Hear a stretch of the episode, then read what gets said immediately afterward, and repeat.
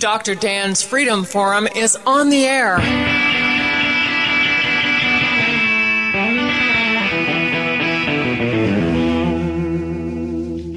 Never send to know for whom the bell tolls. It tolls for thee. Dr. Dan's Freedom Forum is a call to arms for those American patriots who, in the tradition of our founding fathers, will stand up now to defend the Constitution and the liberties that it guarantees to each citizen, to each of us. That is our mission to explain in a clear and concise manner the direct effect of each issue on the individual, on you personally not some anonymous being in a distant place, and to define in no uncertain terms the consequences of inaction. Let the battle begin. Welcome to Dr. Dan's Freedom Forum. This is Dr. Dan. Freedom Forum Radio is for you, faithful listeners, no matter who you voted for or what political party you belong to. Dr. Dan's Freedom Forum is not about politics, it's about principle. It's not about candidates, it's about conscience and the Constitution. Like the name implies, this is a program about freedom, individual freedom, your freedom, where it comes from, what it means to you, and most importantly, how to hang on to it. America's founding fathers, men like George Washington, Patrick Henry, Ben Franklin, and Thomas Jefferson, had believed in that maxim well, you just can't fight City Hall. I guess we'd all be drinking tea and eating crumpets every afternoon at 4 p.m. and bowing down to the Queen of England. Our founders fought City Hall, and they won. Using the lessons they learned from the oppression they endured and from the victory over the tyrant King George, they gave us the tool to preserve individual freedom. A constitutional republic based on natural law rights, private property, and the sovereignty of each individual citizen. Our Constitution is a contract by which 13 sovereign states formed a central government with strictly limited powers. The central government was not and never was meant to be a party to that contract. To enforce that concept, our founders gave us the Tenth Amendment, the absolute right of each state to just say no to any usurpation of power by the central government. My guest on Freedom Forum Radio did exactly that. As the sheriff of Graham County, Arizona, Sheriff Richard Mack said no when three federal agents showed up at the Arizona Sheriff's Association meeting demanding that local sheriffs enforce the background check provisions of the Brady anti handgun bill. He was joined by six other sheriffs from all over the United States in a suit challenging the constitutionality of those orders. Three years later, the Supreme Court upheld their challenge based on the Tenth Amendment. As the highest elected law enforcement official in the nation, the county sheriff has the authority and responsibility to protect the citizens of his county from unconstitutional excesses of the federal government. To further this goal, Sheriff Mack formed the Constitutional Sheriffs and Peace Officers Association in 2011. Public service and sheriffs who are members are sworn to uphold their oath to defend, protect, preserve, and obey the Constitution of the United States of America against all enemies, foreign and domestic. It is a great honor and a privilege to welcome Sheriff Richard Mack to Freedom Forum Radio. Well, Dr. Dan, thank you so much. It's a privilege to be here and talk about such important issues as this. Uh, quite frankly, without the Second Amendment, there would be no freedom in America, and it's just that simple. Uh, the re- the Second Amendment represents and reflects the spirit of freedom, especially of our own constitutional republic. And when you devise a system that's based on the power of we the people, there can no, there can be no uh, government entity anywhere in the country that has the authority to take away the guns of the people. We would lose the status of being the top part of this government if we ever lost the power to keep and bear arms, especially to our servants, the government. You know, you took a bold stand to protect the Second Amendment right to keep and bear arms.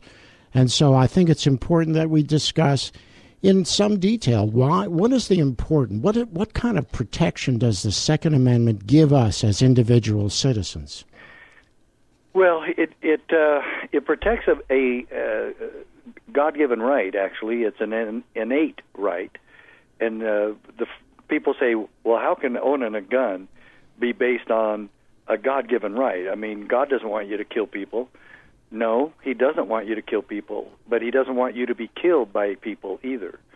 And so th- the first right that we have in being humans and being alive is that we have the right to defend that life.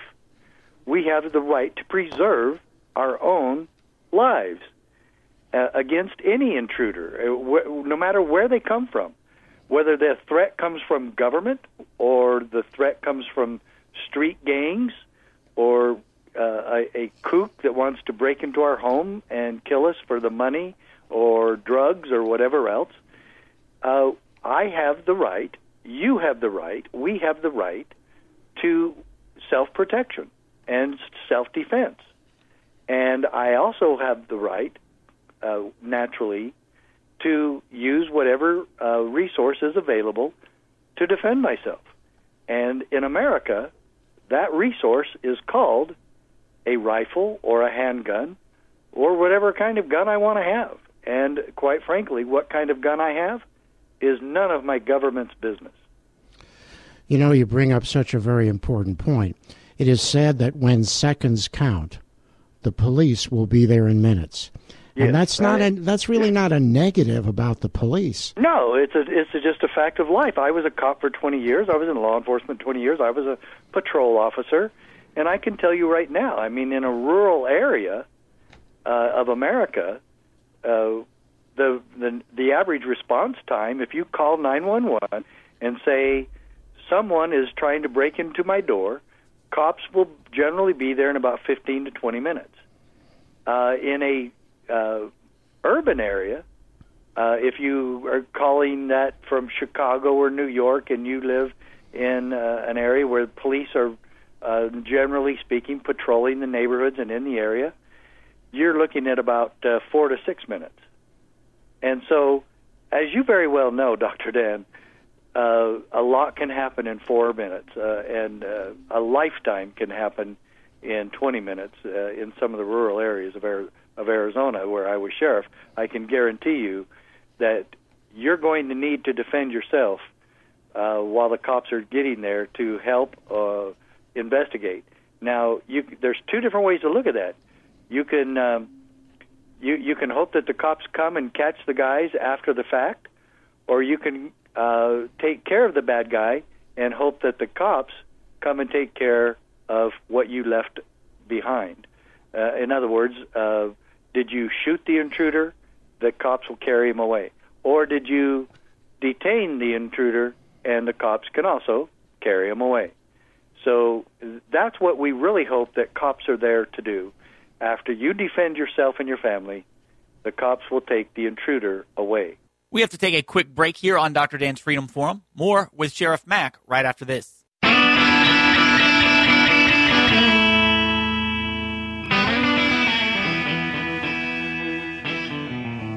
Well, you mentioned response time, and of course, that's very important. When I just talk about this to people, I say, well, if the response time between when you dial 911 and when the police arrive, if that time is six minutes or eight minutes or 10 minutes, how many times can you be killed in that six to eight minutes? I mean, that really is, is what we're talking about here. I it mean, really is. And I'll, I'll tell you, uh, if you do the statistical analysis also of how uh, how long, uh, maybe I should use the word, the duration of every shooting in America. An average of about 15 seconds. So if you divide uh, the eight minutes by 15 seconds, you're looking at uh, quite a, di- a few different times that you could be killed in that eight minutes. So uh, there's no question about it. Police cannot and will not be there in time to save you from a would-be attacker, rapist, or murderer. And you know, when you think about it, and, and, you know, if you think about it as your family that you are protecting, it's not just it's not just being killed; it's whatever might ensue between the time of entry and the time of death. It can be Right. painful and horrifying if you love your family and you have loved ones in the house with you. That, to me, would be the most terrifying concept: is what pain and suffering could be placed upon people you truly love and care about uh, between the time of entry and when the police arrive. And that's why you need to protect yourself. Well, it is, and uh, let me make something very clear here to your listening audience. No matter how you slice the, the statistics when it comes to gun ownership or self-defense, the bottom line with all of it is that gun control in America is against the law. Period. End of story. You'll always get people who can manipulate or finagle statistics. No matter which way the statistics come out, no matter who's arguing it, you're pro gun, you're anti gun, you're in between, you're a gun, whatever, I don't care.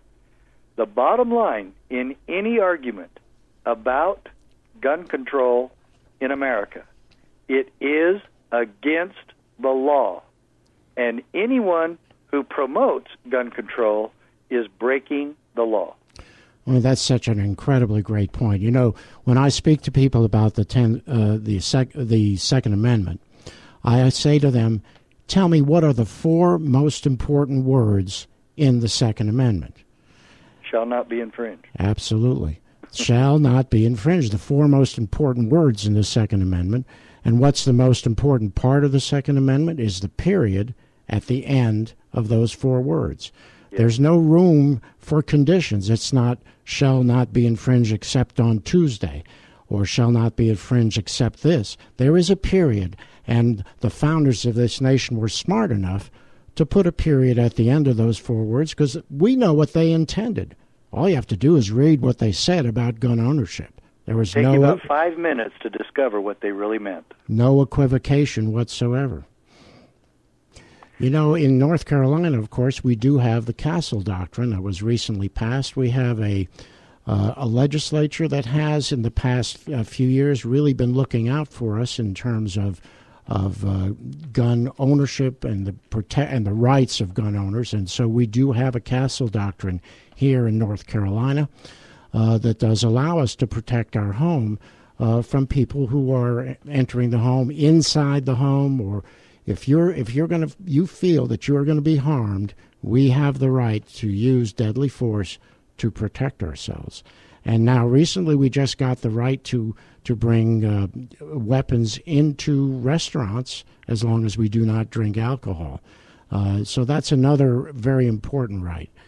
You know, I'm sure you understand that if you have an establishment that says no guns allowed, the person that frequents that establishment is unprotected from his car to the establishment and from the establishment back to his car as well. Yeah, it would be uh, it would be conducive then to ask the restaurant owner, while I'm here, uh, will you protect me if there's uh, someone who enters and starts shooting? What are you a, capable of doing and ready to do in defense of everyone's lives uh, inside your establishment? Then don't tell me I can't bring a gun in here. But you know, and I tell those, you know, I see those signs in front of Safeway or something, no guns allowed. Uh, I laugh and I, you know, I have my gun under my shirt. I don't show it to anybody. Uh, I don't ask permission to take it in there uh, or any other place that I want to go. If there's some place that uh, is a little bit crazy about it and they check you, then I flat out tell them, I'm not going to come into your establishment. And if uh, you know, because as a private owner of a of a company, I can tell you not to do that. That's not a government telling you you can't keep and bear arms. If if you come into my home, I can tell you not to wear a hat. I can tell you not to wear shoes. I can tell you not to bring a gun. I can tell you not to burp. I can whatever. It's my property. I can tell you to do whatever I want. But in a government, when government's in charge, they cannot. They cannot violate the Second Amendment. And I find it quite ironic, uh, if not downright startling, that the only uh, amendment of the original Bill of Rights that uses such strong language, as you alluded to earlier, shall not be infringed. That particular amendment is the most infringed of them all. Uh, now, with about 20,000 gun control laws in the country.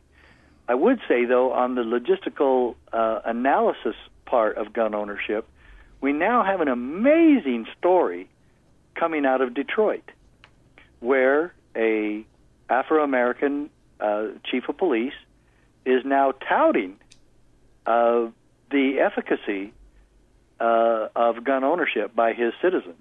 That the crime rate there has dropped 20 to 35 percent, depending on what category of crimes you're talking about, in the last year alone, and he attributes it entirely to gun ownership by the citizens of Detroit who have uh, done a good job and a very effective job in uh, defending themselves against intruders. And in fact, there's a uh, video of some uh, thugs uh, banging on the door and tearing down a door of uh, a man's family while he was out working late at night. These thugs go and break in his door. She, the wife, warns them that she has a rifle and will use it, and they tell her that she's lying, that she's that she's blowing smoke, that she's bluffing, and she fired off about five rounds of her AR-15, and the, you. I've never seen such a funny scene of a couple of thugs trying to run away in my life. They were scared to death. Her gun in her uh, possession served its purpose.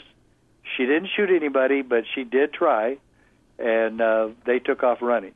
And most of the time, and and this is a, a wonderful statistic.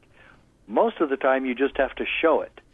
Well, they couldn't see her when she made the warning when they when she gave them warning that she had a gun, that she was armed, and they didn't believe her, so they tried to still break in. So she used it, and it it is absolutely wonderful that a chief of police in this country has seen that gun ownership helps reduce crime, it helps protect the people, and it helps uh, relieve the police from uh, having to do so much work and patrols uh, in in these neighborhoods where it was just impossible to keep track of all the criminals and all the criminal behavior. And the people taking charge of their own lives, of their own self-defense, and we have Sheriff Clarke, who was our CSPOA Sheriff of the Year last year, doing the same in Milwaukee, where he actually did public service announcements telling his people to be armed, to be trained, and to be ready to defend themselves in order to help reduce crime in his jurisdiction. Now, isn't it a shame, Sheriff Mack, that the public media does not talk about instances in which gun ownership has saved lives of innocent people? We never hear that, do we? No, you, will not hear it. And uh, my book, uh, The Magic of Gun Control, addresses that specifically, and I address several times where women uh, did that, and and people say, well, you have to be trained. These two women that I put in that book uh, were not trained at all, and they did not have good groupings. I will tell you that, Doctor Dan. and you and I know both know what a grouping is, and one one got shot in the leg, one got shot in the back, uh, in the buttocks, in the chest, and in the head. It was all over this a very poor and uh, scattered grouping, but she got the job done. And uh, the first thing I would recommend is that she and everybody else be properly trained. Go to go to Front Sight Nevada and some, uh, some of these other training facilities around the country, and learn how to shoot and be ready, and train your family to shoot. I took my whole family there about three and a half years ago to Front Sight Nevada. We had a family reunion, and it was one of the most wonderful times of my life And I knew that my daughters after that, my daughter-in-law, I knew that they would be able to defend my grandkids, and I knew they'd be able to defend themselves. And I feel so much more comfortable now knowing that all my children, my boys and my daughters, all know how to shoot and handle themselves with a gun. That concludes part one of this interview on Dr. Dan's Freedom Forum with Sheriff Mack. Tune in next week for part two. And that concludes another episode of Dr. Dan's Freedom Forum. Join the battle on our website, www.drdansfreedomforum.com. The right to own private property that cannot be arbitrarily confiscated by the government is the moral right and constitutional basis for individual freedom. Yeah, when I played the Hoochie Coochie Man, I get joy in everything. Everything, everything, everything gonna be all right this morning.